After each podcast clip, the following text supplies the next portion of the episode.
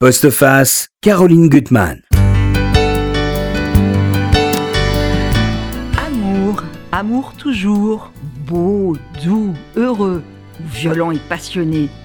Eh oui, on est intarissable pour raconter la passion amoureuse, la folie des sentiments et des corps. Mais c'est beaucoup plus difficile d'évoquer ce qui fâche, blesse, humilie, finit par vous mettre à terre, Comment appeler ça? Des amours Ou alors je me risque dans un néologisme, le désaccord? Bon, mon invitée, elle a un vrai talent pour aller là où cela fait mal. De le faire avec infiniment de subtilité et d'empathie pour ces personnages que l'on suit pas à pas, mais aussi le talent de savoir utiliser les bons mots, des mots parfois crus, mais parce qu'il faut les utiliser pour qu'ils aient un sens. Je suis très heureuse, Amélie Cordonnier, de vous recevoir pour votre troisième roman. Et moi donc, Caroline Gutmann. pas ce soir chez Flammarion. c'est un livre impressionnant, vraiment impressionnant. Alors, je vais dire en deux mots le, thème. Euh, un couple, la cinquantaine, 23 ans de, mariage et d'amour, hein. euh, deux grandes filles qui sont parties, donc un foyer familial vide, et un homme perdu, euh, en pleine souffrance euh, depuis que sa femme a décidé de faire chambre à part et qu'il n'a pas pu la toucher. Il compte chaque jour le décompte du fait qu'il n'est pas touché. Et ce qui est grand art chez vous, c'est que vous nous mettez dans la tête de cet homme euh, qui n'a pas de nom. Non, il n'a pas de Autour d'eux, ils ont tous des noms. Isa, les deux filles. Et surtout, il est dans l'incompréhension. Et c'est vrai que dès le départ, on prend son parti. Peut-être pas à juste titre, on n'en sait rien. Et tout doucement, on va arriver à comprendre ce qui se passe dans la tête de Isa. Mais ça ne se fait pas tout de suite. Et ça, c'est vraiment formidable. De, sentir dans le corps de cet homme, dans l'esprit de cet homme, toute sa souffrance. Euh, vous dites d'ailleurs à maman que le, manque d'affection, ça provoque une abrasie, et, c'est vrai. Euh, et on va finir par comprendre et il va quand même ouvrir les yeux sur la souffrance de sa femme. Et ça, je trouve ça formidable. Alors, déjà, j'aimerais que vous nous parliez de vos deux premiers livres et au fond, pourquoi et comment vous arrivez à, pénétrer dans des sujets quand même toujours très douloureux. Hein. le premier, ça s'appelait Tranché. Oui. C'était donc euh, une femme qui aimait passionnément son, son mari, sauf que c'était un mari violent et qu'elle voulait pas l'accepter. C'était l'histoire Tranché, mon premier roman qui est apparu en août 2018. Mhm. C'était l'histoire d'un amour ravagé par les mots. Mhm. C'était un livre dans lequel je voulais parler de la violence verbale mhm. qui ne laisse pas de traces. Ça s'appelait Tranché ER parce que les mots sont des couteaux et c'était l'histoire d'une femme qui devait décider entre partir ou rester. Elle allait avoir 40 ans. Cela faisait des années que son mari Aurélien n'avait pas rechuté, n'avait pas déversé sur elle des tombereaux de saleté. Et puis un jour, il rechute devant les enfants. Elle se dit que ce n'est plus possible. Les enfants ont grandi il faut qu'elle prenne une décision, partir ou rester. Elle doit trancher et on vit dans, on vit dans la tête de cette femme qui se laisse 13 jours pour euh, décider. Et, qui hésite, qui, hésite. sans cesse. Hein. C'était un roman écrit à la deuxième personne du singulier. Moi, ce qui m'intéresse, en fait, euh, Caroline, euh, vous le savez, c'est un petit peu, c'est l'intimité de la famille. Mhm. Ce qui se passe dans la maison chauffée, une fois qu'on a fermé la porte. Donc, j'avais commencé à m'y intéresser avec Tranché. J'ai continué avec Un loup quelque part, mon deuxième roman qui est apparu en mars 2020. Juste quelques jours avant la fermeture des librairies lors du premier confinement. Vous étiez euh, et là, je racontais euh, l'histoire euh, du désamour d'une mère pour son enfant, l'histoire d'une mère qui n'arrivait pas à aimer son enfant, parce que je pense que l'instinct maternel, c'est aussi un tabou. On fait un petit peu mhm. comme si cela allait de soi. Donc là, j'étais avec un loup quelque part dans la tête d'une mère. Tout va bien pour elle jusqu'à ce que naisse son deuxième enfant, Alban. et puis sa fille, elle avait eu aucun problème à l'aimer, la première, mais mhm. celui-ci, c'est compliqué. Un jour, elle découvre des taches dans son cou, elle panique, ces taches se multiplient, elle fonce chez le pédiatre, et là, elle doit bien se résoudre à admettre ce qui semble absolument impossible, c'est que mhm. son enfant est en train de changer de couleur. Et le pédiatre lui apprend qu'il est métisse. Et qu'elle a tout un, passé qu'elle ne connaît pas. En fait, dans toutes vos histoires, il y a quand même une, question de mots qu'on ne dit pas. Hein, ça revient de silence. Elle, il y a une partie de son passé qu'on lui a caché. Oui en fait, votre héroïne, dans le premier roman, elle, sait, elle entend la violence des mots, elle en souffre, mais elle veut pas quand même se l'avouer. Hein, elle n'arrive pas. Euh, à se décider. Et donc, c'est ce qu'on enfouit en soi. Oui, c'est l'amour blessé, moi, qui m'intéresse, Oui, je crois. c'est ça, vraiment. réalise a posteriori que c'est ça. Et donc, après avoir parlé de euh, euh, la violence verbale, après avoir parlé euh, de la maternité en étant dans la tête de cette femme qui s'enfonce à mesure que la peau de son enfant fonce et qui va prendre la- Mhm. sa, sa couleur chaque Mhm. matin avec un nuancier Leroy Merlin, ça semble fou, mais c'est comme ça. Il m'a semblé, si vous voulez, Caroline, assez évident euh, de m'intéresser maintenant à la sexualité. Ouais, Et plus particulièrement à l'abstinence conjugale, qui, à mon sens, est un très grand tabou. ouais, tout Et à fait. euh, donc j'ai eu envie de me glisser euh, dans la tête de cet homme. Alors, il faut que je vous dise que autant j'ai eu euh, tout rapidement euh, l'idée du sujet de ce roman, parler Oui. de l'abstinence conjugale, puisque j'y avais même pensé avant d'écrire le deuxième. Ouais. Mais c'est vrai que j'ai pas du tout tout de suite osé me glisser dans la tête et dans le corps euh, de cet homme qui souffre.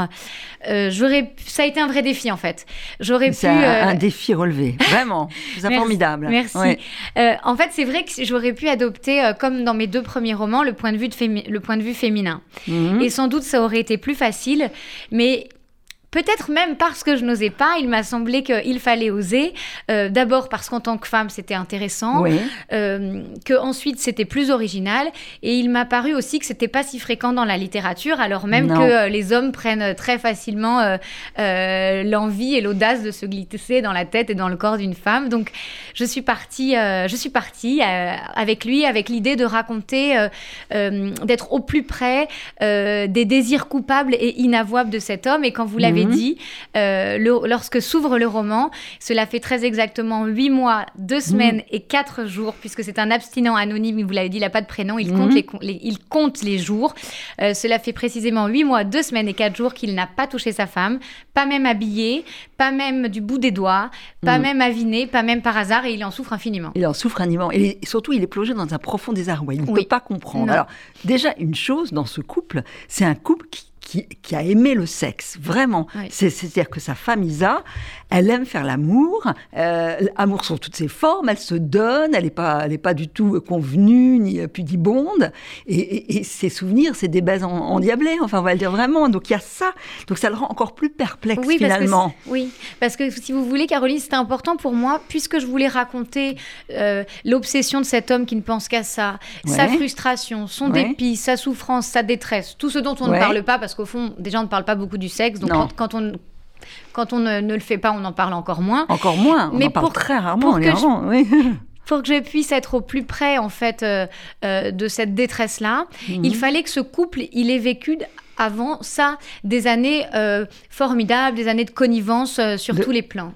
Oui, alors là, il se souvient d'ailleurs, euh, euh, partir- parce qu'elle va mettre des barrières partout. hein, sa femme, elle va prendre la, la chambre de leur fille, euh, Roxane, qui est partie. Oui, elle fait chambre donc à déjà part. chambre à part. Et puis tout, à, à table, elle est à l'autre bout de la table. euh, elle établit une distance derrière un tableau très rigolo que vous faites. Il y a un chapitre où vous montrez tous les obstacles qu'elle va mettre dans la salle de bain. Avant, elle, sor- elle sortait toujours avec une, épon- une, une- une serviette éponge et c'est très rigolo de la faire tomber. Là, c'est plus du tout possible, jamais plus. Elle s'enferme dans la salle de bain pour se maquiller, pour bien sûr se baigner, pour bien sûr aller aux toilettes. Dans la cuisine, elle s'arrange toujours pour qu'il y ait un fait-tout entre elle et lui. Euh, dans le salon, elle refuse qu'il s'assoie sur le canapé. Et oui, vous faites référence à ces pages que je me suis amusée à écrire avec des pictogrammes Oui. pour expliquer un petit peu que c'est toute leur géographie conjugale qui se trouve réinventée et ce qui le déboussole infiniment. Un débousseur. Alors, un moment, il pense à ça. La peau, la peau rouge à force de s'embrasser, les bleus sur les genoux, les coudes brûlés par les va-et-vient frénétiques sur la moquette, les fringues disséminées dans l'appart, le soutien-gorge qu'on cherche partout, avant de finir par le retrouver coincé dans l'interstice du canapé.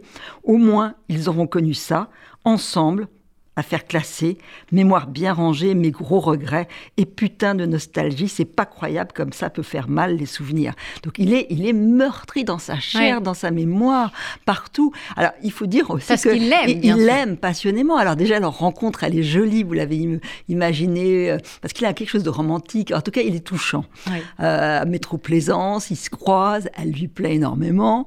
Et puis après, il y a cette histoire de petite annonce. Je trouvais ça adorable. Il fait moi. une petite annonce dans l'IB. Quand lorsqu'il la rencontre, elle est en train de lire un livre. Alors elle est libraire, mais Elle ça est il ne le sait pas encore. Il ne sait pas encore. Mais du coup, lorsqu'il se d'importance. oui, et lorsqu'il se remémore ce souvenir, il, il dit ce livre qui la lui vole déjà. Ouais. Il essaie de déchiffrer. euh, il voit pas tout, à- tout de suite ce qu'elle lit. Et puis, bien sûr, je lui ai fait lire un livre que j'aime infiniment, qui est L'amant de Marguerite Duras. Je ne suis pas la seule à adorer ce livre et à adorer l'écriture de Marguerite Duras.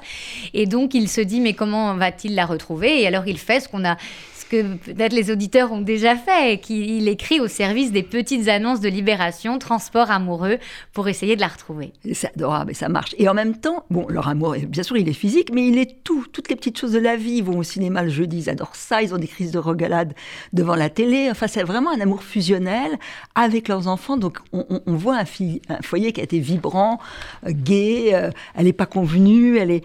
Alors que lui, bon, il admire d'ailleurs, on y reviendra, sa, capacité à s'abstraire dans un livre. Lui, c'est pas un intello. Alors, il a un côté, là, vous le montrez très bien, avec ses copains qui se racontent des, des blagues salaces, sauf qu'il va jamais leur dire, euh, dire à ses copains. Euh, il va être dans le secret, euh, il est dans, dans, dans, un commerce, voilà. Et, et, elle, elle est plus raffinée que lui. On peut dire ça Pourquoi pas, Oui, oui. Hein? Il y a ça. Et en même temps, cette capacité qu'elle a à s'abstraire dans la lecture, ça le fascine. Alors, il faut dire que vous êtes une grande lectrice, parce que vous êtes critique littéraire, et que cette femme, elle a déjà ce pouvoir-là sur lui, elle est capable de disparaître. C'est vrai, hein? c'est vrai. Lui, il n'est pas, il est dans l'instant. C'est vrai, et du coup, peut-être parfois même, il est assez jaloux, en fait, euh, de ces livres qu'elle lit. Il y a quelque chose que vous avez dit, Caroline, qui est très important, euh, peut-être je peux y revenir. Euh, c'est vrai qu'avec ses amis, en fait, il n'ose pas en parler. Euh, ses amis peuvent faire des blagues, ça pourrait être le moment de le dire. Parfois, il se retrouve en mhm. tête à tête avec l'un d'eux. Et puis non, il n'arrive pas. Il n'arrive pas. Et en fait, moi, pour écrire ce livre, alors euh, euh, j'ai lu beaucoup de livres. J'ai notamment mhm. lu une enquête qui m'a beaucoup intéressée du sociologue Jean-Claude Kaufmann, qui parle de, mhm. des zones grises de nos intimités. C'est ce qui m'a conforté dans mon intuition que ce sujet de l'abstinence conjugale était un vrai tabou et qui m'a donné envie, si vous voulez, de sonder un petit peu les souffrances secrètes que peut générer la divergence du désir entre les hommes et les femmes. Qu'est-ce qui se passe dans un couple quand l'un a envie et l'autre mhm. pas? Avec cette question, euh, ne risque-t-on pas de tuer le couple quand on se refuse? Ce qui m'intéressait, si vous voulez, Caroline, c'est qu'est-ce qui disparaît avec la sexualité? Qu'est-ce que le mhm. sexe tue en s'en allant? Donc ça, c'était une première manière de travailler. Et la deuxième euh, euh, manière, c'est que j'ai fait quelque chose, alors ça va vous sembler tout à fait traditionnel, tout à fait basique, et en même temps, c'était pas si évident que ça, vous allez comprendre, c'est que j'ai interrogé des hommes, en fait, pour écrire ce livre. Une fois que je me suis dit, je vais être un homme, euh, c'est bien, voilà. au fond, d'avoir fait ça. Et donc, euh, les hommes à qui j'ai parlé, donc c'était à la fois des hommes qui m'étaient très proches, mais c'était aussi des inconnus. Quand ils vous demandent qu'est-ce que vous faites et puis que vous dites euh, sur quoi vous travaillez, alors les gens se confient. C'est vrai aussi que je découvre que quand on écrit des livres, les gens et puis des livres qui secouent un peu, alors on a cette mhm. chance que les gens nous parlent. Et si vous voulez, Caroline, les, ces hommes-là qui m'ont parlé, m'ont dit quelque chose. D'abord, ils m'ont dit des choses qu'ils n'avaient jamais dites auparavant, certains mhm. peut-être à leur psy. Ça m'a beaucoup ému cette idée qu'ils se confiaient du point de vue de la révélation. Ils m'ont dit quelque chose qui m'a étonnée et je dirais même assez bouleversée. Ils m'ont dit, Amélie, au fond, euh, il est tout à fait possible euh, de dire qu'on ne fait plus l'amour avec... Euh, pardon, je m'en mêle les pinceaux. Il est tout à fait possible de dire qu'on trompe sa femme. Oui, ça, Là, c'est plutôt bien. Peut-être même c'est valorisant. C'est valorisant, bien sûr. Et en hein. revanche, voilà, ce qu'ils ce m'ont dit, c'est que il est totalement inimaginable inenvisageable de dire qu'on fait plus l'amour avec elle. Alors là, ça m'a ému. J'ai pensé, alors pour ces hommes-là, c'est double peine. C'est la peine mhm. de plus faire l'amour avec celle qu'ils mhm. aiment et la, et la peine de plus pouvoir en parler. Et puis quand il m'en parlait, et ça je l'ai mis dans le livre, euh, mon personnage, lui, quand il n'ose pas s'adresser à, son ami auprès de qui il aurait pu se confier, il dit « je lui ai pas avoué ». Et c'est le verbe avouer qui lui, vient, comme si au fond, dans cette société, c'était un crime de plus baiser. Quoi. Ouais. Il le dit d'ailleurs, il le pense, est-ce que c'est un crime de plus baiser? Voilà. il, il, le pense sans arrêt. Et puis pour lui, c'est insupportable de penser qu'il ne pourra plus la toucher. Je, je, lis un extrait. Quoi, il ne la touchera plus jamais? Non, impossible, cette idée lui est insupportable. Il faudrait la faire entrer dans son crâne à coups de marteau puis frapper, frapper encore jusqu'à se convaincre que ce n'est pas grave. Il faudrait se faire une raison, mais il n'y parvient pas, et s'en désole et se maudit. Il n'arrive plus à tenir en joue le chagrin, se laisse submerger par le dépit. Comment faire le deuil d'un corps qui s'agite devant vous, tous les jours. Il aimerait croire que les gestes entre eux n'ont pas disparu, qu'ils se sont endormis et que leur hibernation joue juste les prolongations. À moins que ce ne soit pas la bonne comparaison, peut-être qu'il s'agit d'une panne du genre de celle de leur ascenseur, hors service l'an dernier.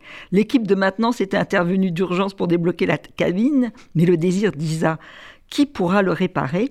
Est-ce qu'en amour aussi, il existe une obsolescence programmée? Vous êtes drôle, drôle là. et là, où il est fort quand même, c'est qu'il va essayer d'ausculter tous les détails. Mm. Alors, il se trompe, mais c'est pas grave. Il essaye de se remémorer à partir de quand elle s'est éloignée de lui. Oui. Sans quand même comprendre la cause, mais au moins il s'interroge. Oui. Alors déjà, c'est l'idée des baisers. Elle voulait plus l'embrasser. Alors ça, pourquoi? Alors il, il, essaye de trouver des, des, causes très matérielles. Alors, il a peut-être une mauvaise haleine, euh, euh, des choses. Des, ça, c'est au fond très masculin. Il arrive ça. à se souvenir de. On arrive tous peut-être Ouais. à se souvenir du premier baiser. On se souvient Ouais. tous du premier Ouais. baiser. Je crois qu'on a échangé. Et lui, il dit que. Le, en revanche, le dernier baiser, celui qu'on se donne Mhm. sans tricher, celui euh, qu'on se donne avec entrain, en fermant les yeux, avec la langue, avec Mhm. les mains, avant que tout s'en aille, eh bien celui-là, c'est terrible, mais il dit qu'il s'en souvient plus. C'est terrible. Et elle évite, elle l'évite par tous les moyens. Alors il essaie de voir sur le- dans le lit comment elle se mettait de côté, comment aussi elle faisait l'amour sans se donner, sans aimer. Ça, il est quand même capable de le percevoir, mais Sans trouve- aimer, je ne sais pas. Ouais, En tout cas, quand le désir s'était fait la malle.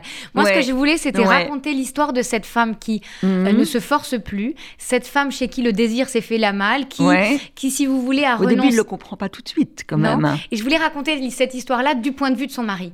Et c'est pour ça qu'en fait, on le suit durant une petite année. On suit euh, ses attentes, vous en avez parlé. On suit ses petites actions, puis ses grandes tentatives. Alors, Mhm. elles sont euh, souvent maladroites Il est très enfantin. et parfois désespérées Ah pour se rapprocher de sa désespéré femme. pour se, se rapprocher d'elle, mais il imagine des choses, il ronfle aussi. Donc là aussi, il a un copain qui va lui, lui, lui recommander de mettre des petites, euh, euh, je ne sais pas d'ailleurs, des bandelettes Oui, sur ça s'appelle une bandelette ça d'ailleurs. existe, ça existe vraiment, hein, ces bandelettes. Donc il pense qu'il y a, une- il pense qu'il y a des, des solutions techniques pour réparer Oui. euh, au départ. Mais en même temps, il sait au fond de lui-même que c'est plus profond.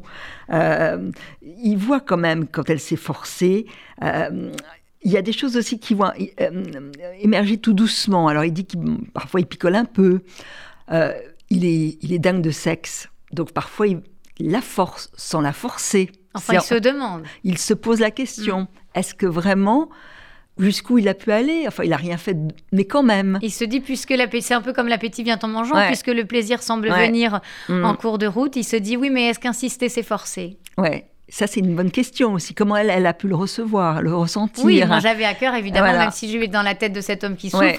j'avais à, à cœur, euh, en tant que femme et en tant que féministe, de poser les questions qu'on qui se nous agitent. Voilà, qu'est-ce qu'elle en pense? Alors, en même temps, il est juste, c'est que quand elle se met complètement à l'autre bout du lit, il a compris qu'elle veut pas faire l'amour. Oui, là, c'est pas la zone grise. c'est pas la zone- très clair. C'est très clair. Donc, Oui. il, il est très précis. C'est là où il est touchant, je trouve, en essayant de comprendre. Et puis, quand elle. il voilà, il a l'impression qu'elle que- voilà, qu'elle se force à, à, à se donner. Et il- est-ce qu'il allait aimer? Non, elle n'a pas aimé. Il le sent quand même. Il En le- tout cas, c'est loin ça pour lui. C'est loin pour lui. Et déjà, et déjà, c'était bien pour lui. Quand Ouais. elle, elle- voilà, il y avait encore, il le dit d'ailleurs, qu'il y a un moment où, où il y a l'usure, l'usure du désir, et que quand même, quand il y avait la, euh, la séance hebdomadaire, La petite petite baise hebdomadaire, vite fait, bien fait, avant de Après avoir nettoyer le plan de travail et d'allumer la télécommande, bah, la c'était pas si mal. C'était pas si mal. C'est terrible. En tout Donc, cas, c'était mieux que rien. il analyse très bien les choses, mine de rien. hein. Et alors, ce qui, ce qu'il y a de terrible dans, la, dans, dans- dans- dans le livre, c'est que Isa, elle se tait, elle Oui. est souriante, elle est toujours ravissante, euh, bien habillée. Elle part certains soirs voir sa copine, euh, Béné, mais elle ne dit rien. Elle ne, elle ne donne pas de mots à ce qui se passe. Non, parce que et c'était important pour moi, puisque j'étais dans la tête de cet homme, euh, que le lecteur il ait aussi peu d'informations que lui en fait, et Mhm. que pour que je puisse exprimer en fait ses obsessions, son dépit, sa colère, son désarroi, Mhm. il fallait que le lecteur n'en sache pas plus que lui et que cet homme, il est enfermé en fait dans sa tête. Euh, Mhm. On est là au plus près de ses frustrations, de ses obsessions. Je Ouais. dis qu'il ne pense qu'à ça. Alors, on, on- on- on- j'avais à cœur de rendre compte de qu'est-ce que c'est l'obsession. Parce que Ouais. c'est facile si on me dit il ne pense qu'à ça. Mais qu'est-ce que ça veut dire en fait, il ne pense qu'à ça? Bah, Il ne pense qu'à ça. J'écris deux pages. Alors, euh, Ouais. je- c'est mieux écrit que je ne le dirais. Mais ça veut dire qu'il ne pense qu'à ça. Ça veut dire que tout le pousse euh, à frémir, tout le, Mm. tout le porte au désir, qu'il a toujours les idées, dit mal placées. En Oui. tout cas, j'en déduis que c'est toujours placé au même endroit. Au même endroit. Et il est voilà. dans l'autobus, il essaie de regarder sous les jupes. Enfin, il est, ben voilà, il est sans arrêt euh, en train de penser à sa queue. Vous voyez, en disant les choses telles qu'elles sont. Et encore plus depuis qu'elle se refuse. Bien sûr. Euh, et, et qui est, et ce qui est insupportable. Et elle, Isa, euh, Isa, elle a une force. Elle retrouve une force en se refusant parce qu'elle, elle est maîtresse des règles du, du jeu.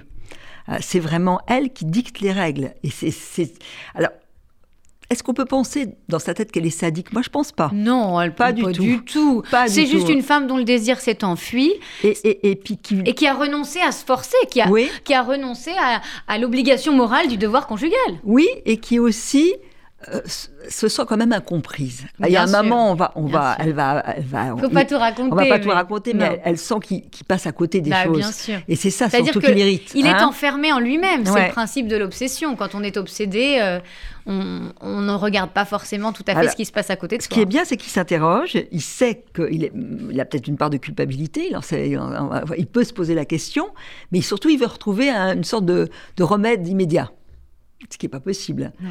Alors là, je voudrais lire aussi ce passage parce que il, adore la regarder en train de lire. euh, parce qu'elle lui échappe et en même temps elle est mystérieuse, donc il en est encore plus amoureux. Il ne peut s'empêcher de l'observer en conduisant, se demande à quoi elle songe, rêve aussi de pénétrer ses pensées. Il n'a jamais su lire en elle, mais a toujours aimé la regarder lire. Peu importe le roman, il sait s'il lui plaît avant qu'elle ne le précise, peut-être même avant elle. Sa posture en dit long sur sa lecture, la distance à laquelle elle tient son bouquin lui suffit pour se faire une idée. À bout de bras, c'est raté.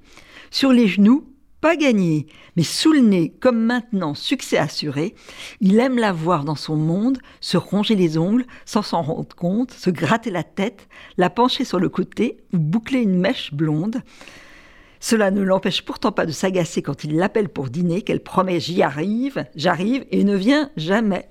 Il sait que s'impatienter ne sert à rien, qu'elle va enchaîner les lignes et ne se pointer à table qu'à la fin du chapitre. C'est vous, ça, je suis Ah sûre. oui, bien sûr. Ça, c'est aussi peu. moi. C'est aussi que vous, et ouais. c'est tous ceux qui nous écoutent et qui lisent. Ouais, on sait très ouais. bien que quand on est pris dans un livre, on dit toujours j'arrive, j'arrive, mais c'est pas possible, on peut pas s'arrêter comme ça. Et on a toujours l'impression que ça va durer que quelques secondes, mais parfois c'est plusieurs pages avant la fin du chapitre. Oui, oui, oui, tout à fait. Et ça, c'est vrai que il admire ça chez elle, ce- ce- son goût de la lecture, de s'abstraire, alors qu'il, bon, lui, il est terre à terre, il est matériel, il est, voilà, euh, avec ses potes. Mais il partage, elle partage aussi euh, Alors, ses elle lui, lit livres des- avec elle lui lit aussi des passages Elle lui érotiques. lisait des passages en tout Ah cas. oui, elle Je raconte ça, qu'elle lui lit à chaque fois que le livre lui plaît, euh, ou qu'il lui plaît pas d'ailleurs, mais à chaque fois qu'il la remue, qu'il Mhm. il provoque quelque chose en elle, il lui lit des passages. Et en fait, lui, il dit que ce qu'il préférait autrefois, parce que ça aussi, ça a disparu, Ouais. c'était quand elle lui lisait des passages érotiques. Ouais. Et du coup, il s'est constitué un panthéon euh, de ses passages grivois préférés. Ah, vous m'avez fait rire aussi quand vous parlez du livre d'Assouline. Bien sûr, la a fellation sa automobile d'Assouline.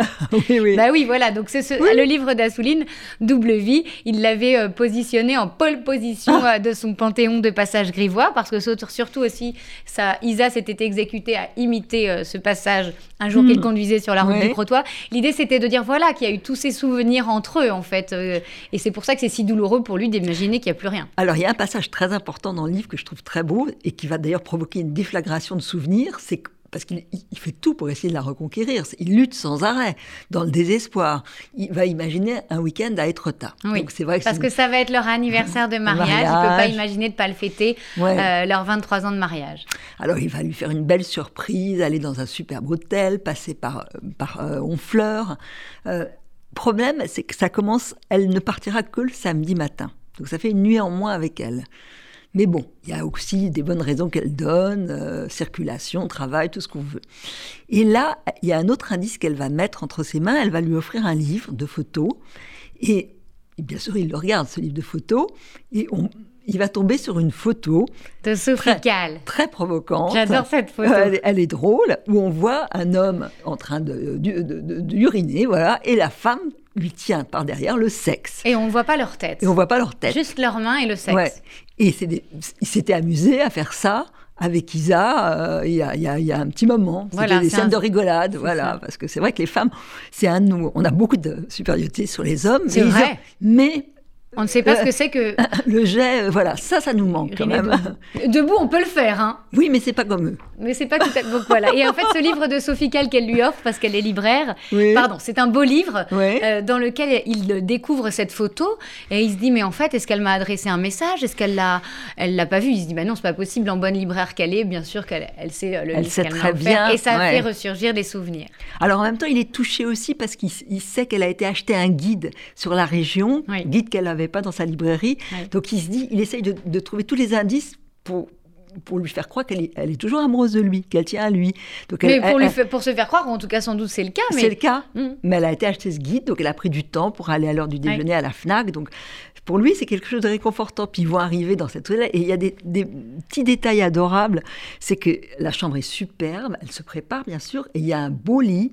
Et il, a peur de s'asseoir sur le lit pour pas l'abîmer. Il voudrait pas tout gâcher. Il veut pas Il a l'impression que ça relèverait du sacrilège. Ouais, ça, ça, je trouve le truc très touchant là.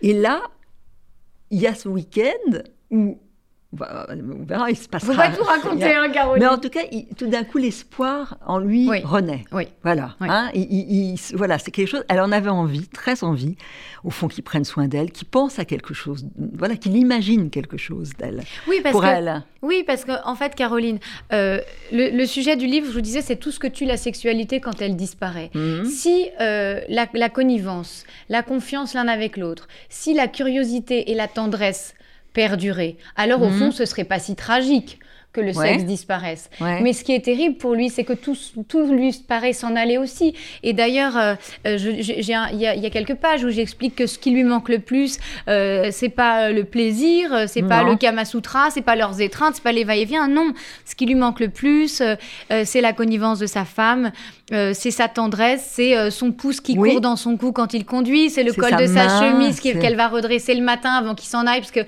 n'est pas bien mis. C'est tous les petits détails de l'amour. C'est ça qui compte c'est tout ça qui lui manque. Et il y a une part de tragique à ça. Et c'est dans ce tragique-là que j'ai voulu aller forer. Alors, il y a le rêve. J'aimerais qu'on entende un petit morceau de Léonard Cohen, euh, bah, du rêve de l'amour éternel. Ah oui. Hein il adore Léonard Cohen. C'est leur, leur chanson à eux deux. C'est leur chanson à eux deux d'amour. On va écouter un petit peu. Je laisse Louise faire.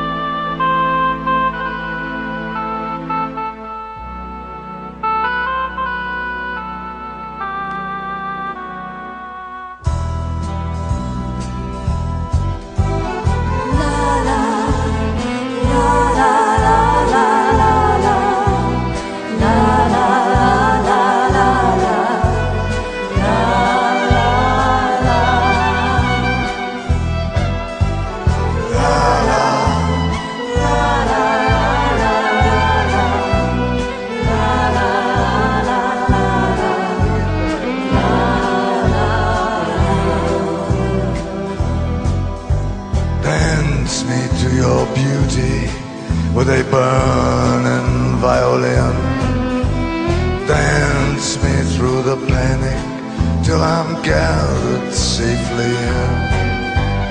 Lift me like an olive branch and be my homeward dove and dance me to the end of love. Yeah, dance me to the end of love. Let me see your beauty when the witnesses are gone. Let me feel you moving like they do in Babylon. Show me slowly what I only know the limits of and dance me to the end of love. Tellement séduisant, Leonard Cohen. Ça, c'est vrai. Vraiment... Mais on rêverait tous en tant qu'amoureux de ah dire Dance Me to the End ah of Love. Ah oui, c'est merveilleux ça. Donc c'est sa part au fond de lui de, romantisme. Enfin, les mots de la chanson, tout ça, c'est c'est là ancré en lui. Bah, c'est tout ce qu'ils ont vécu ensemble. Tout ce qu'ils ont vécu ensemble qui est là. Alors, ce que vous montrez très bien, c'est le regard des autres. Les deux filles, euh, parce que bien sûr, eux, ils veulent tout cacher. Oui, c'était important que les filles soient grandes et qu'elles soient parties. Ça, pour moi, c'était important. C'est pour ça que je voulais qu'il ait 50 ans, 53 mhm. ans, parce que je pense qu'à partir... Alors, évidemment, il y a les, femmes vivent ce qu'on appelle le nid vide, quand les mhm. enfants s'en vont. Les, livres de psychologie racontent ça très bien. Euh, peut-être elles vivent ça bien plus euh, à vif que mhm. les hommes. Mais en tout cas, tant que les enfants sont là, Caroline, et même d'ailleurs quand ils sont grands, euh, on ne se rend pas compte de ce qui a disparu. C'est-à-dire qu'il y a toujours une, de la discussion quand ils sont grands et quand, quand ils sont plus petits, des câlins, de la tendresse tendresse, Ouais. des caresses. Ouais. Mais alors, quand ils s'en vont, il n'y a plus rien pour camoufler le vide qui s'est Ouais. installé. Et c'est pour ça que j'avais à cœur qu'ils aient cet C'est âge-là. très important et on va comprendre qu'Isa, elle en souffre beaucoup. De- de- du départ de Sylvie. Mais il y a un moment où il, et, euh, on verra, il y a beaucoup de rebondissements. Il y a des personnages euh, comme Elodie qui est amoureuse. ben, C'est la, fille, oui. Ouais, la fille, et elle va quand même découvrir ce que les parents cachent, qui a chambre à part. Elle n'en saura pas plus.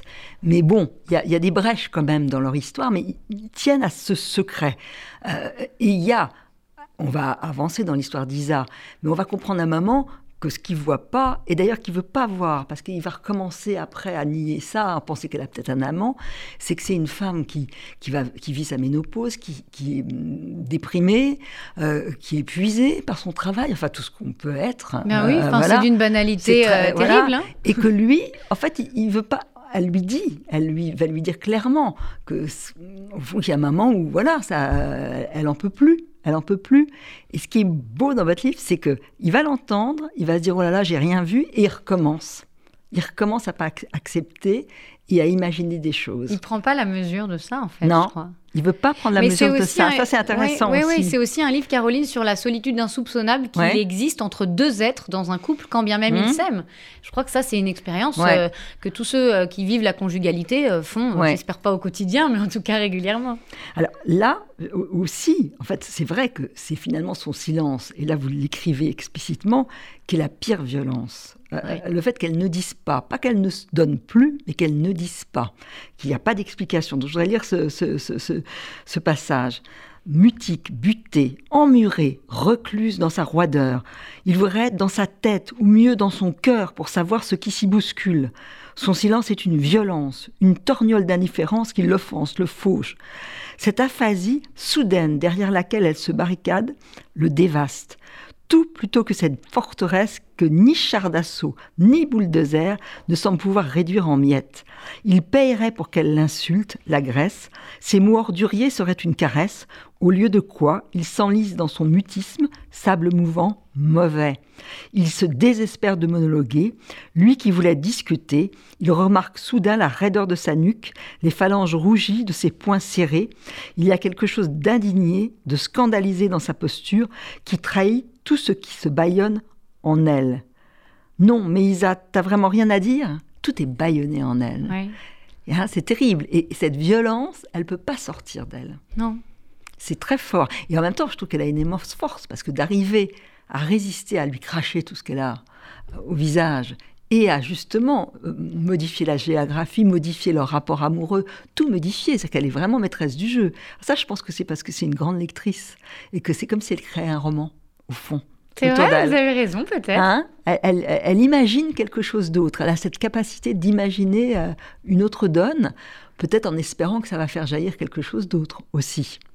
Alors, on va pas du tout raconter tout ce qui va se passer dans le livre, mais vous avez dû certainement faire aussi une enquête sur le marché du sexe. Ah oui. Ah ça, ça m'a beaucoup d'ailleurs amusé. Parce que bon, bah, il sait plus quoi faire.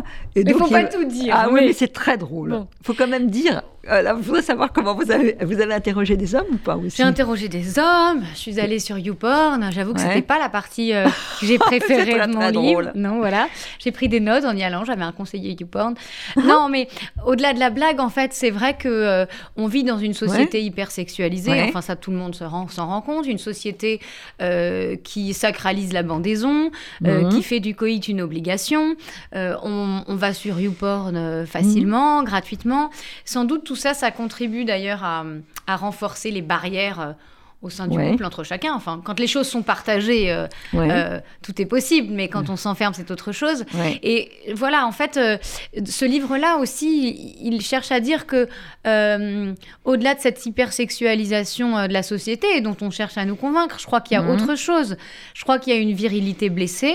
Je crois qu'il y a aussi des femmes, eh bien, qui auraient sans doute davantage envie de faire l'amour si la charge mentale n'écrasait pas à ce point Mhm. euh, de tout leur poids, leur désir. Ouais. Euh, on n'a pas forcément envie de faire l'amour le soir quand on a travaillé toute la journée, qu'en rentrant on a Mhm. préparé le dîner, qu'on s'est occupé des enfants, qu'on a passé l'éponge sur le plan de travail et qu'on a étendu euh, le linge. Et donc voilà, c'est Ouais. très prosaïque, mais, mais je pense Mais que c'est juste. Je pense que c'est quand même très très partagé, Caroline. C'est très partagé. Et alors en même temps, lui, ce qui est intéressant, c'est qu'il regarde un moment dans le métro, il voit des hommes, alors des bourgeois, des Oui, pauvres, oui.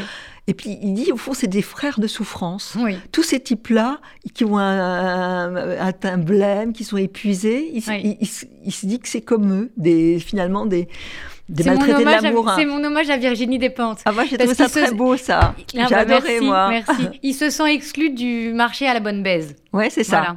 Imagine aussi ça. Et, sans doute, c'est vrai, quand on, on- les gens ne donnent à voir d'eux-mêmes que ce qu'ils ont envie qu'on regarde, mais Ouais. voilà, il se dit qu'en fait, tous ces hommes-là qui sont dans le métro avec leurs cernes, leurs cuisses qui tremblent, leurs ongles qui rongent, c'est peut-être euh, c'est peut-être des- c'est peut-être des frères. C'est voilà. peut-être des frères. Exactement. Et puis il va se rendre compte aussi, parce qu'il y a un moment où on va savoir qu'il a un de ses copains qui vit la même chose que lui. Oui. Et donc ça aussi, c'est pas rassurant, mais quand même, de se dire que bon, le sexe comme ça, euh, euh, il va jouer finalement à être le mec qu'il n'est pas quand il va rentrer dans le marché du, du sexe. C'est pas son truc finalement, même s'il est obsédé, il n'a pas envie de ça. Non, parce que lui, ce Et- qui l'intéresse, c'est de faire l'amour avec De, elle, de avec faire l'amour avec elle, de Ouais. celle qui- de celle qu'il aime, Et vraiment. puis c'est la tristesse d'avoir l'impression de l'avoir perdu. Ouais. Alors, ce que vous montrez au fond très bien aussi, parce que ça va surgir dans le livre, comme les mots que vous choisissez toujours très très bien, et ça j'ai toujours remarqué dans vos deux livres pré- euh, précédents, c'est que les livres, c'est des pépites qu'il faut mettre au bon endroit. Ouais. Il y a des détails, comme les, les- les mots, qui sont importants. Et c'est vrai que je pense que vraiment, une histoire d'amour, il y a, euh, on peut avoir le, plus, le, meilleur des amants, tout ce qu'on veut, c'est quand même des tout petits détails qui vont faire revivre un amour. Je crois. Ah oui, oui, bien sûr, Hein bien sûr. Et, et dans le livre, il y a beaucoup de petits détails que lui ou lui va semer, ou elle, des d'indices. Enfin, c'est des. C'est un dialogue qui se passe pas par les mots justement, mais par une autre façon de, de les exprimer, qui n'est pas nécessairement le, le toucher avec le corps, mais c'est autrement. Et ça, il va peut-être aussi le, le percevoir, hein. Euh, accroître en tout cas sa perception des choses. Je crois qu'elle le force à, accroître, à, à- à- à comprendre mieux les choses. Je sais pas, si- oui, de toute, mais je sais pas si elle le force au fond. Je crois qu'elle va pas très bien et que Ouais. et que du coup, euh, voilà, elle, elle, elle vit comme ça. Les choses sont compliquées. Elle a, elle a 50 ans, elle a la ménopause, elle est fatiguée, comme vous le disiez tout à l'heure. Ses filles sont parties. Euh, Elle est triste. c'est une vraie amputation en fait. Elle Mhm. lui dit c'est un vide qui est très difficile à combler, donc elle peut pas faire euh, euh, comme si ça allait bien. Et puis Ouais. lui, euh, Et lui, en même temps, il est, cette expression, il est dans un vide sidéral. Ouais. Il, il- il est dans une chute ouais, vers le vide. c'est terrible, ça, parce que c'est une histoire tragique, au fond. Mais avec des, des choses qui, qui, qui fourmillent. Des- vous avez eu de- des témoignages de femmes qui l'ont lu, ça? Oui, oui, beaucoup. Beaucoup? Oui, Parce que ça touche les gens, hein, c'est sûr. oui, hein. oui, oui, bien sûr. Beaucoup. Et Parce qu'on n'en parle jamais. On n'en Non, on parle pas. parle jamais. C'est pour ça que j'avais moi j'avais en cœur d'en parler. Ah Voilà, oui. l'abstinence conjugale. Tout le monde fait comme si on s'envoyait en l'air. euh, euh, alors euh, toute la journée, non, mais en tout cas x jours par semaine. Ouais, ouais, en fait, ouais. c'est pas le cas. D'ailleurs, pendant le confinement, il y avait des chiffres qui avaient- nous avaient été donnés, qui, qui attestaient de cette disparition euh, du désir. Mhm. Et c'est- pas si étonnant que ça quand on est euh, collés ensemble 24 Mhm. heures sur 24, dans la mesure où le désir a besoin d'une part de mystère pour se nourrir. Ouais. C'est pas si étonnant qu'on n'ait plus envie l'un de l'autre. et d'inventer, besoin d'imaginaire et de et d'arriver à se retrouver. Oui. Et, et- et- et- et elle, elle l'a, elle a cette invention en faisant ce dispositif euh, amoureux différent, au fond, d'une certaine façon. Et lui va peut-être comprendre qu'il y a d'autres façons de, de séduire et que l'amour peut renaître. En tout cas, c'est un, un très beau texte, Amélie Cordonnier, que j'ai vraiment aimé. Merci Donc il faut le lire parce que j'admire ce, ce- ce courage et la façon, en tout cas, dont vous, vous pouvez rentrer dans cette question qui est quand même très complexe, avec beaucoup, beaucoup, beaucoup de, de subtilité, d'élégance, mais sans rien éluder. Non, non, je crois que c'est important. et ça, c'est très important. Donc faut lire. Pas ce soir. Voilà, c'est donc chez Flammarion. Ben, je vous remercie, puis j'attends le quatrième. ça Merci, alors, avec Caroline. impatience en tout cas. un grand merci. Merci. Au revoir.